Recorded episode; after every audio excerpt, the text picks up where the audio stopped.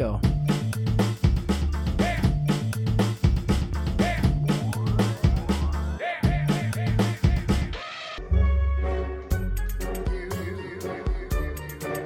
Preciso esquecer a pessoa que um dia fui, né?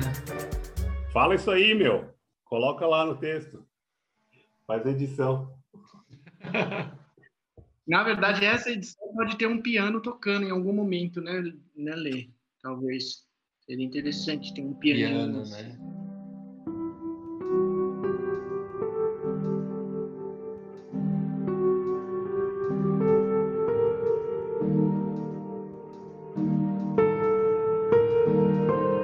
Bom dia, boa tarde, boa noite, planeta galáxia.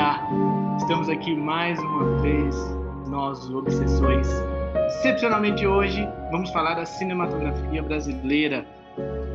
Eu estou acompanhado dos meus amigos. Leandro Antônio, você vai bem? Como você está? Audível.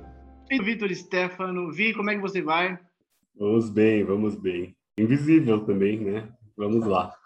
É, o filme de hoje é A Cidade Invisível. Oh, desculpa, A Vida Invisível. Volta, volta, volta. O filme de hoje é A Vida Invisível, um filme de Karim Ainus que está no Globoplay. E eu já vou iniciar essa primeira rodada perguntando pro cara que sugeriu o filme, Vi, por que você acha que A Vida Invisível merece estar aqui no Obsessões e ser comentado por nós? Diga lá. Ah, Fernando, Fernando. Eu acho que foi um dos últimos filmes brasileiros que eu mais gostei. Sou muito fã do Karim, eu acho ele um realizador muito bom, consistente. O cara só tem cinco filmes de ficção e todos são nota 8 para cima para mim. O cara que começou com Madame Satã e passou para a gente depois Santos Sueli. Ele também é co-diretor de Viagem Porque Preciso, Volta Porque Te Amo. É um cearense brasileiro, de origem argelina, e que ele traz o Brasil. Ele é um cara que mostra o Brasil de uma forma incrível. E a história que ele conta em A Vida Invisível é uma história de um Brasil dos anos 50 e um filme muito atual. Um filme muito atual por conta das mulheres, da força das mulheres e da opressão masculina. Então, é, é um filme para mim urgente. É, é importante que vejam que foge um pouco do realismo que a gente está acostumado a ver no cinema brasileiro. Ele cai muito para um melodrama, e isso não é pejorativo para o filme. A gente está falando de uma história é, bonita de ser vista. Visualmente, o filme é absurdamente incrível, a trilha sonora é brilhante, e a gente tem atuações ali muito impactantes para mim. Só um enredo para quem não viu, ou para quem viu, só lembrar um pouco. A história de Eurídice e Guida, duas irmãs, muito amigas, lá com seus 18 anos, 20 anos, bem novas, é, de pais portugueses. Também fala um pouco dessa cultura portuguesa no Rio de Janeiro, muito forte nos anos 50 ali, ainda de uma colonização presente demais. É, não dá nem para colocar isso em pauta que 500 anos depois a gente ainda estaria falando de algo tão enraizado na nossa cultura. Essas duas irmãs uma tem uma vida mais boêmia, a outra é uma vida um pouco mais caseira. É uma quer ser pianista, né, e conservatório em Viena, e a outra ela quer viver a vida, quer ir para boate, quer ir curtir a vida, tanto que ela se apaixona por um grego, um marinheiro grego, e zarpa do Rio de Janeiro. Vai lá viver o sonho do amor. A hora que ela volta, com o rabinho entre as pernas, ela é rejeitada pelo pai e nunca mais vê Eurídice. É uma história de desencontros. Por isso que o nome A Vida Invisível é tão impactante. Que elas são duas irmãs que têm uma conexão incrível, moram na mesma cidade e nunca mais se veem. O que eu gosto tanto do filme, contado principalmente pela visão da Eurídice, né? que é a que fica, que casa, que continua com esse sonho de ser pianista, e como essa vida que ela vive casada mostra muito do Brasil que a gente ainda tem, né? A gente vive isso ainda. É, é, é um machismo ali que, de alguma forma, é o opressivo social, é, é, é a sociedade estava imposta ali. Então, o marido que é feito pelo Gregório do Vivier está incrível no filme, é, a meu ver. Quando a gente vê o Gregório, eu já penso, puta, vai ser uma palhaçada. E ali ele tem muito de humor no Gregório, no filme, que dá uma quebra muito boa nessa opressão, não passando pano, mas é, é como se fosse infantil. Ele mostra um homem infantil, um adulto que não quer crescer, esse, esse homem macho que não, não quer sair daquilo. Ele quer continuar com aquela, com uma mãe dentro de casa. Casa para continuar com uma mãe sendo sendo cuidado pela mãe. E Eurídice não tem esse perfil. Eurídice tem o perfil do sonho de ser pianista em Viena. E é incrível como mostra essa angústia, como uma parte dela realmente vai embora. A partir do momento que Guida some, Eurídice tem metade dela só no filme. A gente vê a tristeza, a gente vê uma solidão, uma melancolia nela que é visível na personagem. A gente olha para a tela e vê aquela pessoa definhada. Por mais que ela continue, o sonho dela ela tá lá, ela é oprimida pelo sonho também, porque ela não tem que sair de casa para cuidar da filha, cuidar da casa. É, tem cenas pesadíssimas, principalmente da primeira cena de, de sexo do casal, que é duríssima de ser vista é uma cena física é, dolorida. A gente vê nos olhos da atriz a dor ali, é, o vazio. Isso é muito puxado para mim, é puxado para qualquer pessoa que veja ali, não tenho dúvida. Parece um estupro, tão duro que é. Ela é estuprada pelo próprio marido. E ali nas convenções do momento, não tem o que ser, ser feito. Óbvio que teria que ser feito, mas as convenções da sociedade não permitiriam uma mudança. A gente até hoje vê casais que vivem essa realidade e não tem condições de sair. Porque ou depende do marido por causa da grana, da filha, não quer abandonar essa lógica de família que é imposta pela sociedade. Ela tem uma cena que ela fala não goza dentro, porque ela não quer engravidar para não perder o sonho dela. Não goza dentro, não goza dentro. Daí ele não sai, e daí ele fala, ah, desculpa, né? É uma coisa muito juvenil, mas é, é incrível esse medo da, da, gravidez dela. É uma coisa que talvez ela não quisesse fazer. Ela não queria ter um filho. Então, é, é, é esse respeito pela mulher é uma coisa muito forte no filme. Assim como a Guida, quando ela volta e é rejeitada pelo pai, é ela vê uma pessoa não grata, ela começa a escrever as cartas. E aí é uma poesia. Essas cartas que ela escreve para a irmã são ápices de amor de duas pessoas que se amam e ela continua relatando toda a vida dela em cartas, cartas que nunca chegariam até Eurídice. E isso eu acho brilhante, brilhante mesmo. Sinto, eu sinto aquele vazio durante o filme. E acho que isso que me impactou tanto no filme, por ser um melodrama, a gente vê um filme que é com muitos silêncios, com muitas pausas, tem uns desdobramentos muito interessantes, surpresas mesmo que acontecem. É, é por isso que eu quis indicar para vocês. Eu acho um filme muito tocante para mim. Não sei vocês aí. Agora, o que, que você acha, Lê? Vitor já apresentou bem o filme, né? Então eu vou discorrer sobre desdobramento. Por que, que alguém faz um filme de época? Acho que é para mostrar o resquício que existe na gente dessa época do quanto a gente está embebido ainda naqueles costumes, né? Porque é um filme que demonstra muitos costumes e muitas convenções. E como a gente às vezes não reflete situações que são sociais. Fico pensando como, sei lá, daqui a 30 anos, uma pessoa nova, jovem, com outro pulso, outro tempo, ela vai pensar os meus hábitos e as minhas convenções. Hoje é legal ver um filme de 50 e parecer que a gente caminhou para frente, isso é positivo, mas também lamentar que a gente podia ter caminhado mais em relação aos direitos da mulher, às questões do patriarcado que ali estão muito fortes, do machismo, da questão da individualidade, da identidade, que também ali é forte. Então, eu fico pensando também no cuidado, cuidado com essas coisas consentidas, né? as coisas que você consente porque você não quer se expor, ou se comprometer, ou, ou viver a sua individualidade. Você vai falar em 1950, onde se passa quase todo o filme, essa coisa de express yourself era uma coisa que viria depois, né? Viria muito depois. E que até hoje a gente tem dificuldade de expressar a si mesmo. A Guida, as duas irmãs, estou comparando. A Guida que tem uma personalidade muito libertadora, né? É, libidinosa, não no sentido ruim ou no sentido que a maneira da, da, maneira que as pessoas usam a palavra libido. É uma pessoa que tem desejo pela vida.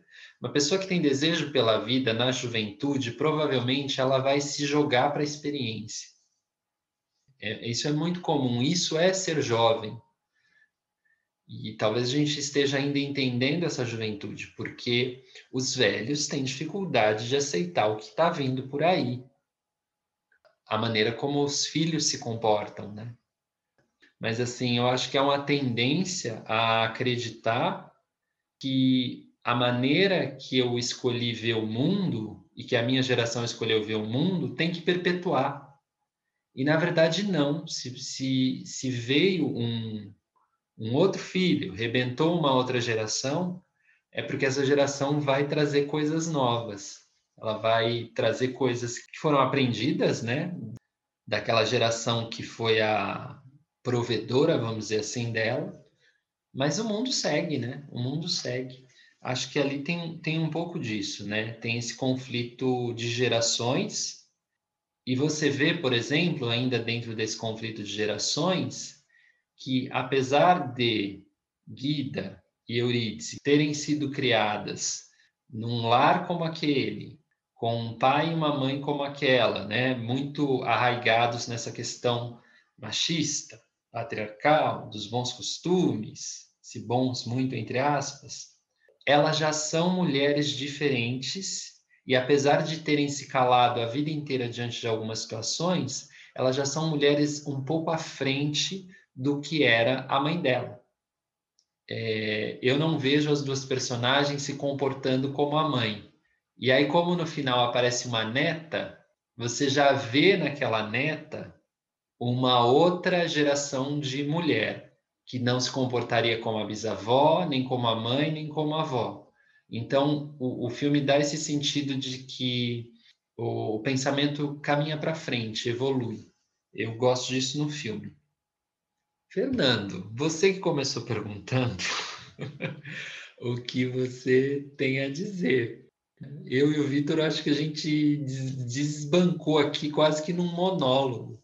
E queremos transformar isso num diálogo, talvez num triálogo. Fala, Fernando, eu quero ouvir você. Manos, vocês sabem que vocês me fizeram entender muito melhor o filme do que eu havia entendido. é, eu tentei chegar aqui para polemizar um pouco, no sentido de que, tipo, não, não é um filme tão bom assim. Mas eu acabei, depois da fala do Vi e a sua, Lê, eu acabei me reduzindo a minha insignificância e conseguindo ter, contemplar a beleza de que, do que vocês viram no filme. Eu tenho alguns pontos de acordo com vocês, temas que vocês já levantaram, que é a questão do machismo estrutural ali muito forte, e como esse machismo esmaga possibilidade de vida, né? A vida invisível é uma vida que poderia ter sido e que, tipo, por conta claramente ali do machismo, do patriarcado da sociedade, da época, que também ah, existe resquícios hoje, é uma vida que não se emancipa, né? É uma vida que não acontece, é uma vida que fica em permanente latência e às vezes até regride, porque em um determinado momento o sonho da Eurídice de se tornar pianista vai por água abaixo. Ela, inclusive, para de tocar piano e toca fogo no piano, que é uma das cenas mais bonitas que tem, porque ela taca fogo no piano dentro da sala da casa dela. Isso mostra o, o estado emocional da pessoa. Você imagina que atacar fogo num piano de, de cômoda, aquele piano de mobília, é um, é um, é um instrumento muito poderoso. Quando você entra numa casa e tem um piano de mobília, você começa a refletir sobre quem é que mora naquela casa, porque é uma pessoa que cultua, de certa forma, uma veia artística e tudo mais, e tem apreço pela arte. E você vê o sonho dela indo sendo sufocado, né? Se tornando invisível, né? Um sonho que nunca se realiza, que a gente não consegue ver se realizar na tela. Então, eu não, não conseguiria dizer nada ruim do filme. O, o único ponto que teria é que, com todos esses fatos que vocês levantaram, todas essas análises que vocês trouxeram, quando eu assisti o filme, eu terminei o filme com a impressão, falei, tipo, é um filme bom, gostei, entendi o que o Karim está querendo dizer, entendi a história da Eurídice, da Guilda, é, entendi o Antenor, o papel que o Antenor cumpre, que o Greg faz, mas é, de, alguma, de algum modo não conseguiria colocar esse filme no tipo, não sei se eu consigo me expressar bem, mas puta, que filmaço, tipo, um filme foda. É um filme pesado, que te faz refletir, traz todas essas reflexões que vocês falaram de para onde caminha a história, se ela progride ou se ela é um, um combinado de marchas e contramarchas, que a gente tem muito daquela sociedade de 50 na sociedade de 2010, 2020, mas ao mesmo tempo não é um filme que tipo puta, foda, tá ligado? Eu fui olhar o que o filme havia ganhado de prêmio, não que isso seja importante, mas é um indicador, e ele ganhou aquela categoria de um certo olhar, né? um, um certain na, no Festival de Cannes, que ali é justamente onde eles colocam aqueles filmes que estão numa categoria ali de um cinema mais atípico, que é a seleção principal, e cineastas menos conhecidos. Isso tudo valida o filme, mas tem esse problema pessoal, que é um problema meu, insignificante, diria, né, para o restante da humanidade. eu não sei, por exemplo, se eu falar do Karim, o Céu de Sueli me pegou muito mais e Madame Satã, sobretudo, muito mais. É, e é o mesmo diretor, isso mostra a versatilidade dele também. Mas Madame Satã me pega mais. Eu não sei se é por causa do Lázaro, talvez seja, mas por causa da história que é maravilhosa, pelas cenas, pelas cenas de dança, que é um negócio que às vezes parece uma, Leandro pode até falar melhor, um, uma dança ali contemporânea, aquela coisa do corpo ali do Lázaro se mexendo na frente da tela, que é maravilhoso. É, mas tem esse, esse, essa minúcia, sabe? Mas no restante, cara, eu fecho com vocês assim completamente, até porque quando vocês terminaram de falar, quando o Leandro terminou de falar, eu falei, meu Deus, eu, eu tinha pensado tanta coisa, mas, meu, não tem como me levantar contra esses meninos hoje, não. Hoje vai ser muito difícil para mim. Vocês podiam falar um pouquinho mais do diretor, do, do que ele fez. Eu assisti o Céu de Sueli em algum momento da minha vida, uns anos atrás, no cinema mesmo, quando a gente ainda podia ir, e saí deslumbrado Madame Satã também. Só que eu não, guardei o nome do Karim. Mas, assim, vocês poderiam falar um pouquinho mais do que, que ele fez, o que, que ele gosta de fazer, quais são as temáticas, quem ele é, de onde ele veio, para onde ele vai, onde ele está. O Karim, ele tem... Ele começou com Madame Satã, o primeiro filme dele. Então, ele começou já no, num filmaço, lançando Lázaro Ramos. É o primeiro grande filme do Lázaro. E ele tem essa característica também, ele lança atores. A Ermília, no, no Céu do Sueli, também ela é absolutamente pouco conhecida pelo grande público. Só o Abismo Prateado ela pegou já a Alessandra Negrini, ele pegou a Alessandra Negrini, que já, já era famosa. Em Praia do Futuro tem o, o, Wagner, mas ele traz também um dos primeiros papéis do Jesuíta Barbosa, que é um dos atores hoje é, que é exaltado. E aqui ele traz a Julia Stockler e a Carol Duarte, que a Júlia era uma atriz de, de, teatro. A Carol já tinha feito uma novela, que ela fez uma, uma personagem que mudou de sexo em alguma novela. É, mas não era grande, conhecida, a gente não tinha uma noção do tamanho que ela seria. E óbvio, aqui também temos Fernanda Montenegro. Né?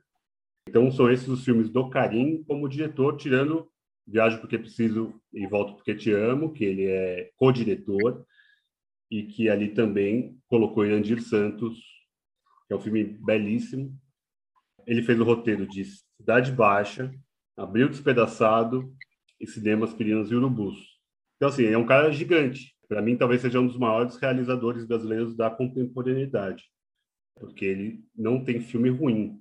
Colocando roteiro no meio, talvez não tenha ninguém maior que ele hoje no cinema brasileiro, a meu ver uma coisa que ficou para mim do filme tem uma cena muito impactante quando a Edith está cuidando da mãe, que ela está com câncer.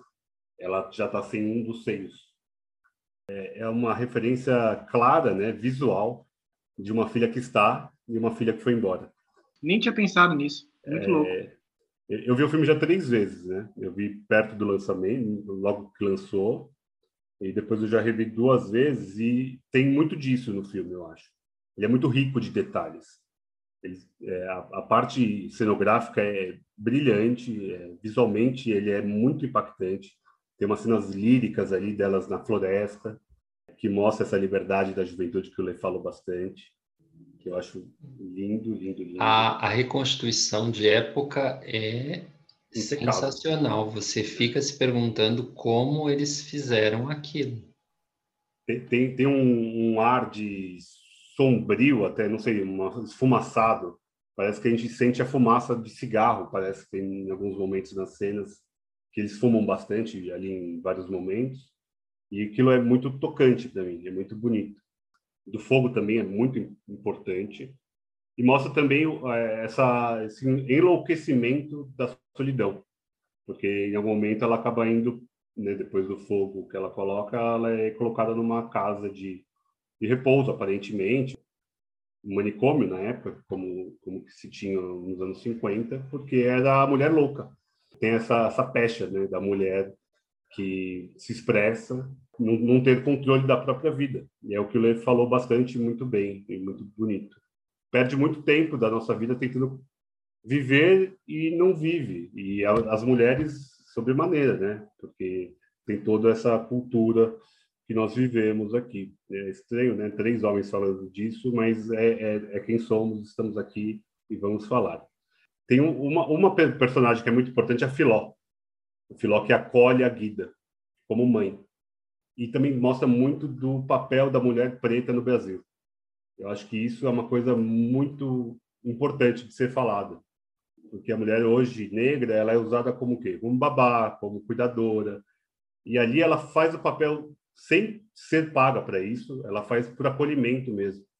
E ela acolhe Guida como uma mãe, como uma filha. Ela acolhe Guida como uma filha, é, uma, amiga, uma companheira. Ela se torna ali, de alguma forma, a Euridice. Ela sobrepõe-se à figura da irmã que falta. E isso é muito bonito, tanto que ela acaba cometendo lá, se vendendo para comprar é, a morfina para salvar a Filó ali das dores, então essa essa também é uma outra conexão do filme que ficou muito presa comigo. Achei que é uma coisa que tem que ser falada, tem que ser colocada essa figura da Filó no filme. O que, você acha mais, Lê? Você falou da, das, das conexões do filme que eu acho as mais bonitas. Eu acho eh, demais a cena em que ela vai comprar morfina e não consegue comprar ali ela mostra que o pudor, o bom costume ou o que eu acho não é importante diante de uma causa maior. Quando você abre mão do seu próprio corpo, é, é uma coisa assim que, por incrível que pareça, é, é iluminação. É uma cena terrível de ver, porque essas relações sexuais assim não consentidas é, é, é difícil de ver, é muito difícil de, de ver isso. Todas as relações que acontecem ali sexuais no filme que são mostradas, você vê esse incômodo das mulheres, aquele corpo feminino que está querendo fugir. Não sei que grau uma, uma atriz tem que chegar para fazer, sabe? E mesmo o ator, porque também é incômodo para um homem fazer um, um papel como aquele, né? É, um abusador deve ser pesadíssimo. Ainda mais Sim. você vê um cara como o Gregório, que é o cara da comédia. E ali ele está muito bem também mesmo. Sim. É bom falar no ponto que nós somos homens, né? Nós três aqui. E ali o, o filme coloca que o, que o machismo é ruim para homens e mulheres. Porque, tirando a Filó, que eu acho que é a grande pessoa ali no filme, todos ficam muito medíocres, né? Todos ficam muito aquém do que um ser humano pode ser. Eu acho que foi nisso que a gente perdeu com essa história dessa, dessa convenção, desses costumes e, e dessa ignorância. É, não tem uma palavra talvez que se, que se adeque mais do que ignorância. E é uma ignorância que a gente paga o preço hoje. Algumas pessoas ainda vivem em ignorâncias iguais ou piores que aquela, e essas pessoas estão circulando entre nós. E nós mesmos, às vezes, podemos incorrer num pensamento, numa ação que pega a gente de surpresa e a gente fala: nossa, o que, o que é isso? Por que, que eu não consegui ainda mudar isso completamente ou me desvincular desse tipo de ação, de pensamento tão completamente? Por que, que isso ainda faz parte do meu ser? Ou então, às vezes, isso se manifesta numa relação, não está nem em você e nem na outra pessoa. Mas aí você fala: nossa, como eu fui é, autoritário, ou como ela foi autoritária e como eu permiti isso. Como eu passei por essa situação e permiti isso. As duas personagens ali, eu acho sobretudo a Eurídice, ela entra muito naquela coisa que a gente fala, tem que. Eu tenho que, eu sou obrigada, porque eu sou mulher, eu sou etc. A pessoa vai se colocando dentro de condições e essas condições vão limitando ela, né? A outra que é mais, a outra irmã que é mais para frente, vamos dizer assim, ela abre mão de, de ter uma casa, por exemplo, né? Ela, ela fica sem, sem ter, sem era nem beira, sem ter para onde ir. A outra, de repente, para ter uma casa, ela aceita aquilo ali, né? É, não sei nem se, a, se a, a palavra é essa, se ela aceita, mas ela vive daquela forma, com um marido sabe? Esses homens que não de baixa autoestima, sabe? Ele traz muito isso, né? O Antenor é o cara inseguro, é o cara que tem medo do feminino, é o cara, sabe? Tanta coisa. E eu já Joga ela gente... para baixo por causa do piano, né? A hora que ela vai, ela tem que mentir para ele que vai fazer uma audição de piano para poder tentar tocar. É, é realmente é bem isso mesmo. Ele é bem baixa estima, baixa autoestima, no caso. É, e quer carregar todo mundo para baixo, né? É, esse tipo de pessoa que se a pessoa, por baixo. É, é, se eu não posso, ninguém mais pode. Isso é muito do patriarcado. Se o pai não pode, ninguém pode. É muito. Ah, filha da puta. É... é o bando de filho da puta mesmo. Filho da puta. Ah, e, e, aqueles homens todos mancomunados ainda, tem isso, né? O médico, o pai, o, o antenor. Ah. Fala, Fernando. É, uma das cenas muito emblemáticas disso que o, vocês levantaram é depois que ela vai no médico, né? O médico fala, ah, pode alguma coisa nesses termos, pode ficar tranquilo ela vai poder ter filho. Tá ligado? Tipo, o, o último problema da mina é que ela queria saber era da porra de um filho, entendeu?